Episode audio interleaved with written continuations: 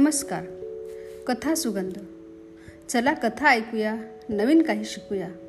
संस्कार कथा या उपक्रमात आज आपण ज्येष्ठ शुक्ल पौर्णिमा अर्थात वटपौर्णिमा साजरी करण्यामागील काही आख्यायिका आणि त्यामागील विज्ञान जाणून घेऊया. प्रथम वटपौर्णिमा हे व्रत कधी करतात व यामागील मूळ परंपरा काय आहेत हे आपण पाहू. वटपौर्णिमा हे व्रत तीन दिवसांचे असते. त्याला वटसावित्री व्रत असेही म्हणतात. यात दोन पक्ष आहेत. एक अमावस्या पक्ष आणि दुसरा पौर्णिमा पक्ष. अमावस्या पक्षाप्रमाणे आचरणारे लोक अमावस्या धरून आधीचे तीन दिवस हे व्रत करतात. तर पौर्णिमा पक्ष मांडणारे बहुसंख्य लोक आजकाल एकच दिवसाचे व्रत करतात. परंतु हे व्रत देखील पौर्णिमेच्या आधीपासून म्हणजे द्वादशीपासूनच केले जाते. या व्रताच्या निमित्ताने केवळ माहिती म्हणून या व्रताची मूळ परंपरा काय आहे ते आपण पाहू. या व्रताची पुरातन कथा देखील प्रसिद्ध आहे. ती अशी आहे की पूर्वी अश्वपती नावाचा राजा होऊन गेला. ह्या अश्वपती राजा नावाच्या राजाला संतान नव्हतं. त्याने तपश्चर्या करून देवी सावित्रीला प्रसन्न करून घेतले. पुढे देवीच्या वराप्रमाणे त्याला कन्यारत्न झाली. ही कन्या सावित्रीच्या वरदानामुळे झाली म्हणून तिचे नाव त्याने सावित्री असंच ठेवले. यथावकाश ती वयात आली. तिच्या तेजस्वी व्यक्तिमत्वामुळे कोणी राजपुत्र तिच्याशी विवाह करण्यास धजेना? तेव्हा ती स्वतः वडिलांच्या सांगण्यावरून आपल्या पुरोहितांबरोबर वर संशोधनासाठी निघाली. यथाकाळ शाल्व देशाचा राजा ध्युमत सेन याचा सत्यवान नावाच्या पुत्राला तिने वरले. शत्रूकडून पराभूत झाल्याने राजा आपल्या पत्नी आणि मुलासह अरण्यात राहत होता. सत्यवानाला पसंत करून ती परत आपल्या राजवाड्यात आली. पण तिचा हा निर्णय जेव्हा नारद मुनींना कळाला त्यावेळेस त्यांना खूप दुःख झाले. कारण सत्यवान लग्नानंतर वर्षभरातच मृत्युमुखी पडणार हे ते जाणून होते. हे विधी लिखत लिखित त्याने राजाला देखील सांग त्यांनी राजाला सांगितलं. त्याचबरोबर सावित्रीने दुसरा वर शोधण्याचा सल्ला त्यांनी दिला. मात्र सावित्री आपल्या निश्चयावर ठाम राहिली. त्यामुळे राजाने योग्य मुहूर्त पाहून सावित्रीचा विवाह सत्यवानाशी लावून दिला. विवाहानंतर सावित्रीने सर्व श्रीमंतीचा त्याग करून साधी राहणी अंगीकारली. सासू ससरे तसेच पतीची सेवा ती करू लागली. त्यात एक वर्ष पूर्ण होत आले. वर्ष अखेरीस चार दिवस उरले असताना तिने संकल्पासह दृढ निश्चयाने त्रिरात्र सावित्री व्रत केले. शेवटच्या चौथ्या दिवशी पूजेसाठी दर्भ आणि इंधनासाठी लाकडे आणावयास सत्यवान सावित्रीसह रानात गेला. लाकडे गो गोळा करीत असतानाच तो अचानक आजारी पडला. त्याचं डोकं दुखू लागलं. तो सावित्रीच्या मांडीवर डोके ठेवून एका वडाच्या सावलीत निजला. नेमका त्याच वेळी यमदूत त्याचा प्राणहरण करण्यासाठी तेथे पोहोचले. मात्र सावित्रीच्या पातिवृत्याच्या तेजामुळे ते सत्यवानाजवळ जाऊ शकले नाहीत. सावित्रीने त्यांच्याशी वाद घातला. दूतांच्या सांगण्यावरून यमही तिथे पोहोचले. सावित्री यमाशीही वादविवाद करू लागली. शेवटी तिने यमाला निरुत्तर करून टाकले आणि तिने यमाकडून वरदान मिळवले. त्या वरानुसार सत्यवानाला दीर्घायुष्य तर ध्युमतसेनाला दृष्टी आणि राज्य परत मिळाले. अशी ही एक कथा वटसावित्री पौर्णिमेच्या निमित्ताने पुराणामध्ये किंवा आजही लोक सांगतात. त्याचबरोबर वडाच्या झाडाच्या संदर्भामध्ये देखील बऱ्याच कथा आख्यायिका आपल्याला पाहावयास मिळतात किंवा ऐकावयास मिळतात. त्यातील वडाच्या झाडाची उत्पत्ती याबद्दल एक कथा सांगितली जाते.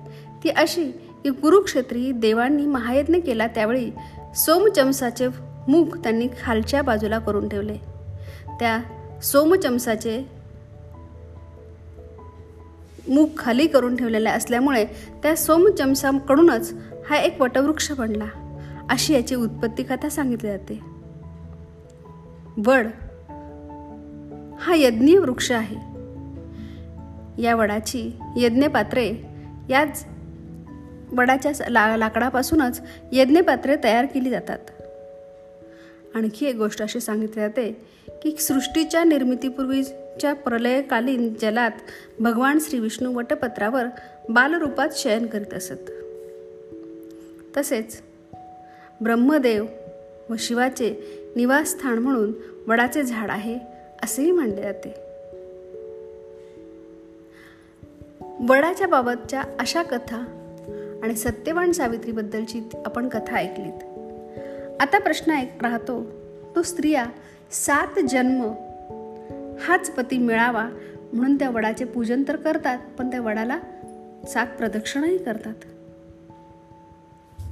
मित्रांनो याबाबत जी अंधश्रद्धा आहे किंवा आपण ज्या गोष्टी बोलतो त्या बोलण्यापूर्वी जर आपण शरीरशास्त्राचा विचार केला तर आपल्या लक्षात येतं. सात जन्म हे कुणी बघितले? आहेत किंवा नाही हेही आपल्याला माहिती नाही. सातव्या जन्मापर्यंत आपण प्रत्येक वेळी मनुष्यरूपातच अवतार घेऊ किंवा जन्म घेऊ हेही कुणाला माहीत नाही. पण शरीरशास्त्राचा जर विचार केला तर आपल्या लक्षात येतं की शरीरातील काही पेशी यानेही सतत काही कालांतराने मरतात आणि नवीन पेशी जन्माला येत असतात. शरीरामध्ये हे सतत बदल चालत असले तरी ते अखंड वाटत असतात. या शरीरातील एकूण एक पेशी बदलायला बारा वर्ष लागतात. म्हणूनच कदाचित बारा वर्षाचा संदर्भ घेऊनच बारा वर्ष म्हणजे एक तप अशी आपली मोज मोजतानाची तपाची सं संकल्पना असावी असं वाटतं. आणि जर हे पाहिलं लक्षात घेतलं तर मग आपल्या लक्षात येतं की बारा वर्षाचे जर एक तप तर या कालावधीत जणू एक नवा जन्म आपला होतो. असे मांडले तर बारा गुणिले सात म्हणजे चौऱ्याऐंशी वर्ष. हे संपूर्ण सात वेळा आपल्या पेशी बदलून होत असतात. म्हणजे चौऱ्याऐंशी वर्ष ही क्रिया जर आपण मांडली तर पूर्वी सोळाव्या वर्षी लग्न होत होते मुलांचे. त्यामुळे चौऱ्याऐंशी अधिक सोळा म्हणजे शंभर वर्ष. आणि म्हणूनच कदाचित नवविवाहिता प्रार्थना करायची सात जन्म हाच पती भेटो. म्हणजे पतीच्या शतायुत्वाची ती कामना करायची. हा आपण संदर्भ लक्षात घेऊयात. आता आपण वडाच्या झाडाकडे वळूयात. वड हा भारताचा राष्ट्रीय वृक्ष आहे. वडाच्या झाडाला अक्षय वटवृक्ष असेही म्हणतात. अक्षय म्हणजे ज्याचा कधीच क्षय होत नाही. ते कायम वाढणारे आहे किंवा वाढत जाते.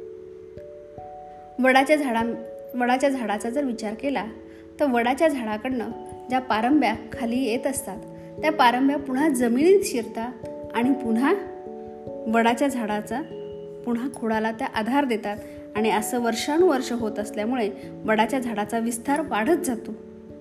वडाच्या झाडाचे आयुष्य हजारो वर्ष असते. भारतातील काही शहरात प्राचीन व विस्तीर्ण असे वडाचे वृक्ष आढळतात.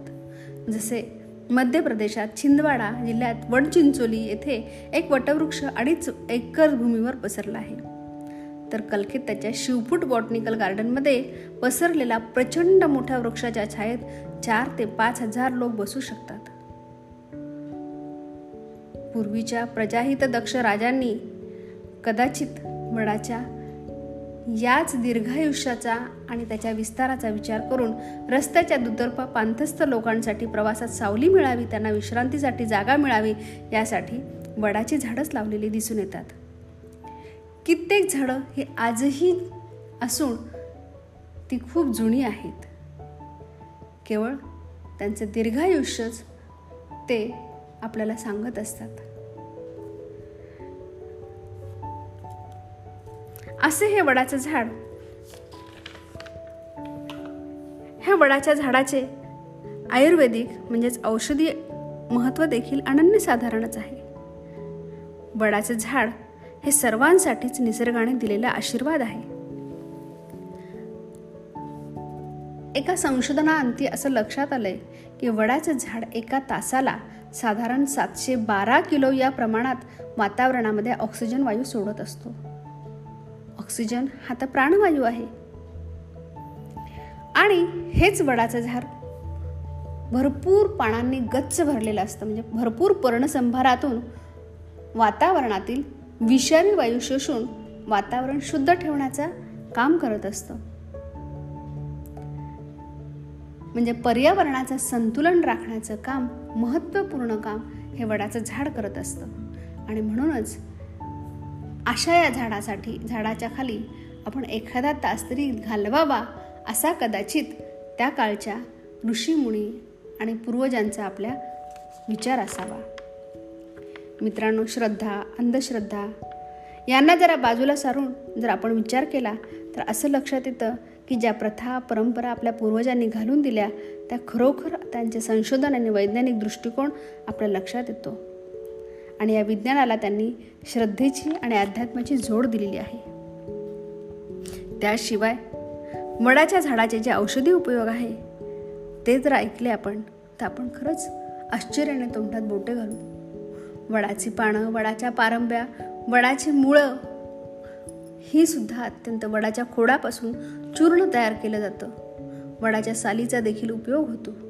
त्याचप्रमाणे त्याची जाड निब्बर जी पानं असतात त्या पानं देखील जर सूज आली असेल तर गरम करून त्याच्यावर जर लावलीत तर तुमचं दुखणं कमी होतं. याचबरोबर तुमच्या स्त्रियांच्या हार्मोन्सचे जे संतुलन बिघडतं ते संतुलन कायम ठेवण्यासाठी देखील वडाच्या पानाचा उपयोग फार महत्त्वाचा आहे किंवा तो आयुर्वेदामध्ये केलेला आहे. विंचवाचं विष काढणं सांधेदुखी आली सूज आली तर त्याच्या पा पानांचा उपयोग करणं पोटामध्ये जंत झाले पिंत पित्तनाशक औषधांमध्ये देखील. पारंब्यांचा कोवळ्या कोळ्या पारंब्यांचा रस काढून तो पोटातून दिला जातो. याच रसाचा उपयोग आव रक्तसार यासाठी देखील ताकातून केला जातो. स्त्रियांच्या सौंदर्याचा खूप काही अभ्यास आयुर्वेदाने केलेला आहे. त्यातीलच एक प्रकार म्हणजे वडाच्या पानांचा आणि सालीचा जर चूर्ण केलं आणि ते जर चेहऱ्यावर लावलं तर चेहरा उजळून निघतो. कानाच्या समस्यांवर देखील वडाच्या रसाचा उपयोग केला जातो. त्याचबरोबर जर नाकातून रक्त येत असेल तर ते रक्त थांबवण्यासाठी वडाच्या सालीचा उपयोग करतात आणि त्याचा रस काढून पारंब्यांचा नाकामध्ये सोडला जातो.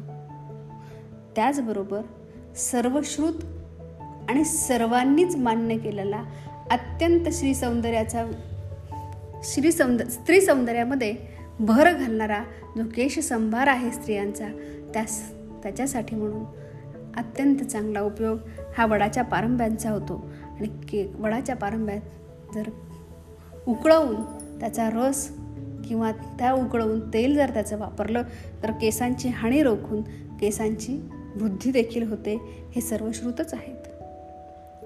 असे बहुउपयोगी हे अक्षय वृक्ष वटवृक्ष आहे.